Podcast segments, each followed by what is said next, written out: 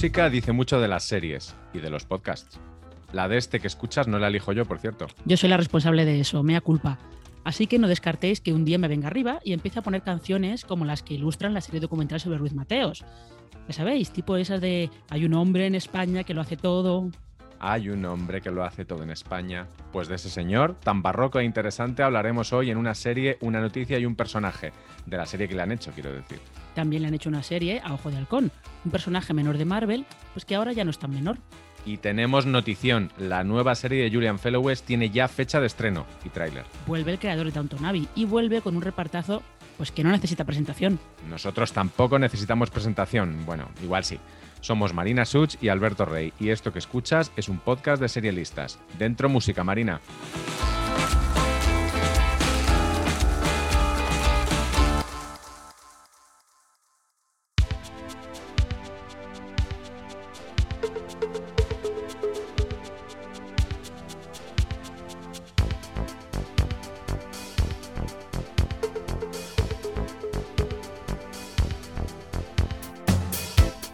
No he colocado una canción de la Villa Rusa, no como Alex Sola y Roger Wall, que son los responsables de Ruiz Mateos, el primer fenómeno viral. Y también tienen la culpa de todos los temazos que suenan en esa serie. Esa música tan cachonda es uno de los elementos con los que la serie documental de RTV Play deja claro que de Ruiz Mateos le interesa la parte, digamos, empresarial, pero también lo pop y lo trash. Marina, ¿a ti qué te interesa más de Ruiz Mateos? ¿La parte empresarial o lo pop? Es que al final estaba un poco eh, conectado todo, ¿no? Como que él empieza con una reivindicación que para él es muy seria, que es eh, la expropiación de Rumasa, y, la, y va derivando hacia un circo mediático y una cosa eh, súper trash que, no habría, que ahora mismo habría encajado perfectamente en cualquier locura de Sálvame.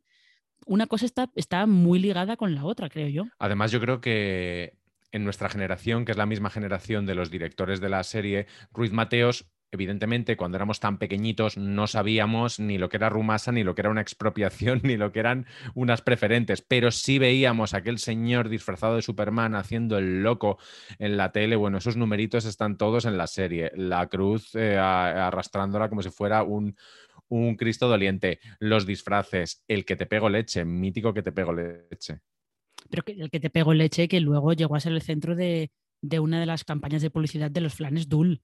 O sea, es que, es que al final estaba todo eh, muy descontrolado. A él le dijeron, eh, José María, si quieres, si quieres llamar la atención sobre tu caso y, que la gente no se olvide de, de, tus protestas, tienes que aparecer en los medios. Y mm, pues eso fue lo que hizo, se lo tomó muy a pecho. Sí, eso lo cuentan en la serie sus colaboradores más cercanos. De hecho, eh, dan a entender que no le hacía demasiada gracia hacer esos numerazos, pero que era la única manera de que le, no de que le tuvieran en cuenta, sino de aparecer en los, en los periódicos. Algunos de los números eran realmente brillantes. El de ir a que le firmara el socialista el libro y hacerse una foto, eso era muy, muy, muy, muy gracioso. Está también muy bien en, el, en la serie eh, los testimonios, que son muy distintos. Está desde, por ejemplo, Cuca García de Vinuesa, que había sido empleada de, Rumasa y que sigue hoy en día defendiendo tanto a la empresa como a su fundador, como el youtuber Wismichu, que es la otra parte, esa parte de primer fenómeno viral. A mí me ha recordado un poco lo que es en el tono, me ha recordado un poco a, El Pionero, la docuserie que, de HBO sobre Jesús Gil, un poquito por, por eso que hacen de, de, encontrar las conexiones entre lo que ellos hacían y la actualidad. En el caso de Jesús Gil, esa mezcla entre la política, el deporte, eh, lo empresarial, las corruptelas, todo ahí mezclado.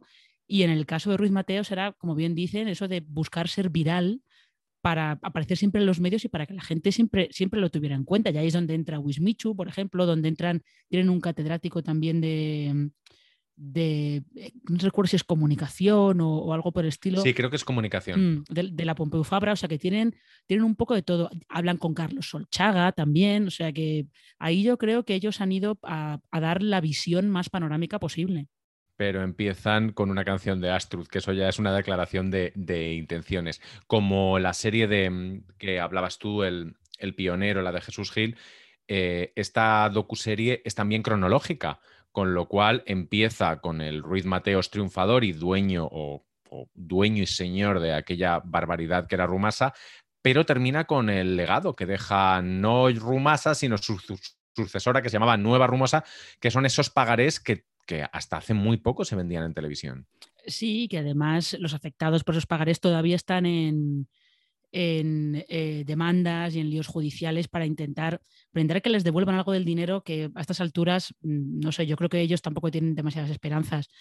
Pero eh, a mí me parece, me parece muy interesante, aparte de que es verdad que el tono que lleva, que lleva toda la docuserie es, no sé si decir festivo, pero es así como más ligero, un poco eh, pues en la línea de, esa canción de Astru, de ese Hay un hombre que lo hace todo en España, pero yo creo que ellos siempre mantienen muy, tienen muy presente que, al final pues se han cometido eh, actividades delictivas y que eh, la explotación de Rumasa eh, pues tenía, tenía sus razones, aunque bueno, pues luego ya también ellos mismos dicen en el, documental que igual no se hizo de la mejor manera.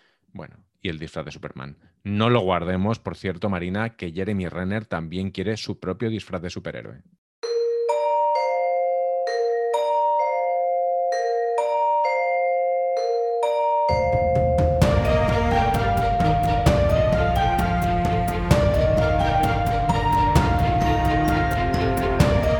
Que Renner, que es una de las estrellas más improbables de Hollywood, la verdad, protagoniza la nueva serie de Marvel, Ojo de Halcón. Poco a poco, o muy rápido según se mire, el universo superheroico Marvel, el MCU, se expande, como yo cuando voy al Goico Grill. Me encanta esa, comparación, la verdad. Pero hablemos esto de que, de que Jeremy Renner es una estrella improbable, porque es verdad, ¿no? Parece un actor como que estaba más encaminado a hacerse un hueco en, en películas así independientes y tal, y de repente, ¡pum! Superhéroe de Marvel. Sí, porque además es el protagonista de esa película que a todos nos gusta mucho, que es The Hard Locker. No recuerdo el título en castellano, la de Catherine Bigelow. Pero es que es un actor que, si lo medimos por los mm, estrictísimos em, estándares de las estrellas de Hollywood, es demasiado mayor, es demasiado feo y no tiene ningún tipo de carisma como el que podrían tener otros actores también un poquito despreciables en su vida, en su vida real, como Chris Pratt. Eh, Jeremy Renner no tiene nada de eso y sin embargo está ahí como personaje menor en, Los Vengadores y ahora tiene serie propia. A ver, tener serie propia en, Marvel yo creo que es, como decía antes, ya no eres un personaje menor. Ya, también es verdad que Marvel está dando un poco, la serie es un poco como la pedrea de las películas, ¿no? O sea, todos los Vengadores que no han tenido a, los que no han querido dedicar una película para ellos solos, pues les dan una serie. A veces salen bien, en el caso de Bruja Escarlata y por ejemplo, y luego la cuestión eh, es ver qué tal sigue Ojo de Halcón, porque cuando estamos grabando esto eh, solo, solamente se han podido ver los dos primeros episodios y la verdad es que sí, se llama Ojo de Halcón, está ahí Jeremy Renner, pero esto es más la historia de origen de, Kate Bishop, que es eh, la joven con la que, con la que coprotagoniza la serie y además esto para los que lean cómics de Marvel seguro que, seguro que les suena, está más o menos basada en, una serie de cómics que se publicaron en 2015, escritos por Matt Fraction, que eh, son los que ponen un poco esas, esas piedras de la colaboración entre, entre Clint y Kate, sobre todo ponen un poco también el tono, que es un tono así como un poco más, un poco más ligero y un poco más eh, divertido, pero no en la línea de las pelis de Marvel, es, una cosa un poco diferente. ¿Quién interpreta a este personaje, Marina? Eh, Steinfeld que lleva un mes de noviembre que está en todas partes, esta mujer, en todas partes. Y en todas las buenas, y en todas las buenas. En todas las buenas, eso es cierto. Hemos pasado un poco de, principios de noviembre, que parecía que iba a ser el mes de Caitlin Dever, porque estaba en Dopesick, estaba en un capítulo de Monsterland, estaba en un capítulo de Premisa. Hemos pasado a que sea el mes de Hailey Steinfeld, porque en tres semanas estrenó la tercera temporada de Dickinson, eh, Arcane, o Arcane, o como queráis leer el título de esa serie de animación, que ha sido toda una sorpresa. Y luego. ¿Te parece que hablemos de ella en el próximo episodio? Me parece que hablemos de, Arcane, porque creo que de verdad eh, nadie esperaba nada de esta serie y ha estado muy bien. Sí, sí, yo todavía no la he visto, pero me habéis convencido. Menos mal que te tengo aquí, por cierto, para las cosas de Marvel, porque yo me acabo perdiendo. Lo que he visto en la lista de actores que tenemos y de actrices en, en Ojo de Halcón es que hay algunos de nuestros favoritos de la tele. Vera Farmiga, Linda Cardellini, O'Brien, Darcy James, Smash Forever. Smash Forever, también pobrecito, vaya, vaya personaje más terrible tenía, tenía en Smash. Pero bueno, y Vera Farmiga, yo eh, espero que, que, la utilicen mucho porque es una actriz que da la sensación de que nunca tiene muy claro cómo, cómo utilizarla. A mí me da la sensación de que no debe de cobrar mal, porque no la veo quejarse de lo poquito que trabaja para lo que nos gustaría que trabajara. A lo mejor ella te dice, no, no, no, no, que yo no quiero currar tanto como vosotros queréis. Vedme donde salgo.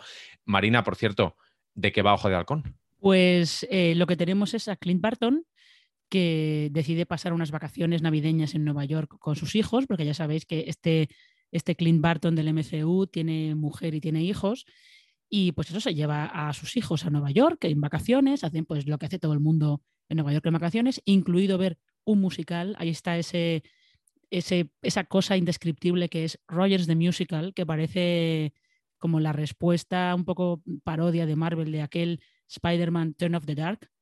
No sé si algunos acordaréis de aquello, Em, y el caso es que ¿Llegó a hacerse ese musical, por cierto? Llegó a hacerse dos años más tarde, después de que casi mueran algunos de los actores principales, pero se hizo, se hizo.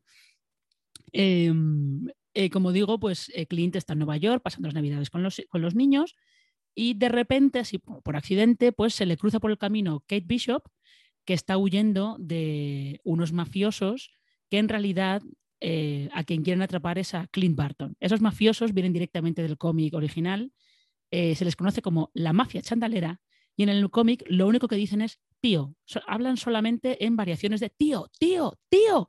Son realmente divertidos de lo torpes que son. Bueno, yo, mira, no me apetecía demasiado esta serie, pero me la has, me has vendido bastante bien.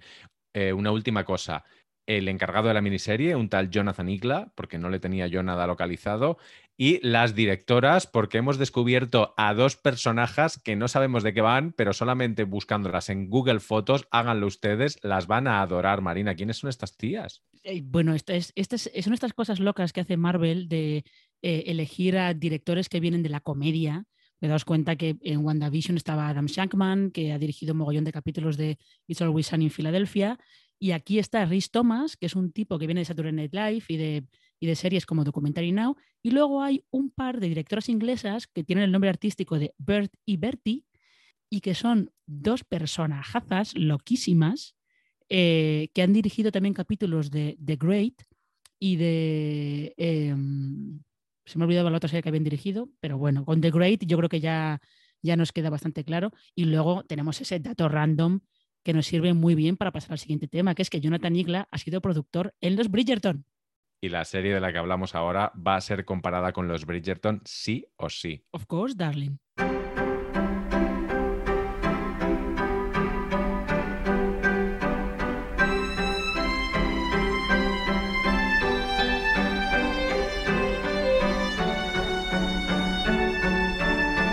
Pues eso, sacad la agenda y apuntad, queridos oyentes. 24 de enero de 2022. Bloquead la fecha, save the date, no hagáis planes, comprad té y pastas. Bueno, o ginebra, porque ese día se estrena por fin The Gilded Age. Vuelve Julian Fellowes, creador de Downton Abbey, aunque bueno, ha hecho unas cuantas cositas desde Downton Abbey. Eh, sí, aparte de más Downton Abbey. Ya, aparte de más Downton Abbey, eh, aparte de escribir el libreto del musical de School of Rock, lo cual me parece una cosa ya loquísima directamente. Y luego, claro, también hizo eh, Belgravia. Y la serie aquella sobre el fútbol, que yo no vi, pero me contaron que estaba muy bien. Es verdad, un juego de caballeros, eso es cierto. Em, fíjate que eh, esta de Gilded Age, cuando he dicho yo por fin, esto parece un poco como la respuesta en serie a aquella película de Deadwood que HBO llevaba años diciendo que se iba a estrenar y luego cuando se estrenó casi nadie se acordaba que existía. Pues que es que The Gilded Age eh, iba a estar primero en NBC, luego se la quedó HBO, pero ha estado dando Lleva vueltas. 10 años en, producción o en preproducción o en prealgo. O, sí, o en lo que sea, porque eh, creo que Fellows la vendió antes de acabar Downton Abbey y él decía que hasta que no acabara Downton Abbey no podía ponerse con esta serie. Y ahora por fin hemos visto el tráiler y en el tráiler hemos visto un reparto, bueno, hemos visto un, reparto de divas maravilloso. Bueno, bueno, es un sueño, un, sueño húmedo para fans de las divas de la televisión de verdad. Eh, dos puntos. Christine Baranski, Carrie Coon, Audra McDonald y Cynthia Nixon. ¡Hala! Toma ahí el póker, póker de reinas. Y luego, bueno, va a poner un poco la nota masculina está Morgan Spector, que es un actor que a Alberto y a mí nos gusta bastante y que yo creo que seguro que a más de uno suena por Homeland y por la conjura contra América y a lo mejor también nos suena por ser el marido de Rebecca Hall directamente. Pero vamos, ya te digo yo que ante el plantel que hemos mencionado antes no tiene mucho que hacer. Marina, también, ¿de qué va The Gilded Age? Pues eh, The Gilded Age nos lleva a Nueva York, otra vez. Eh, creo que es finales del siglo XIX más o menos, justo después de la guerra de secesión de Estados Unidos, que es una época en la que hay un montón de empresarios y de industriales que eh, hacen grandes fortunas con el ferrocarril, con el, con el eh, acero, con la construcción.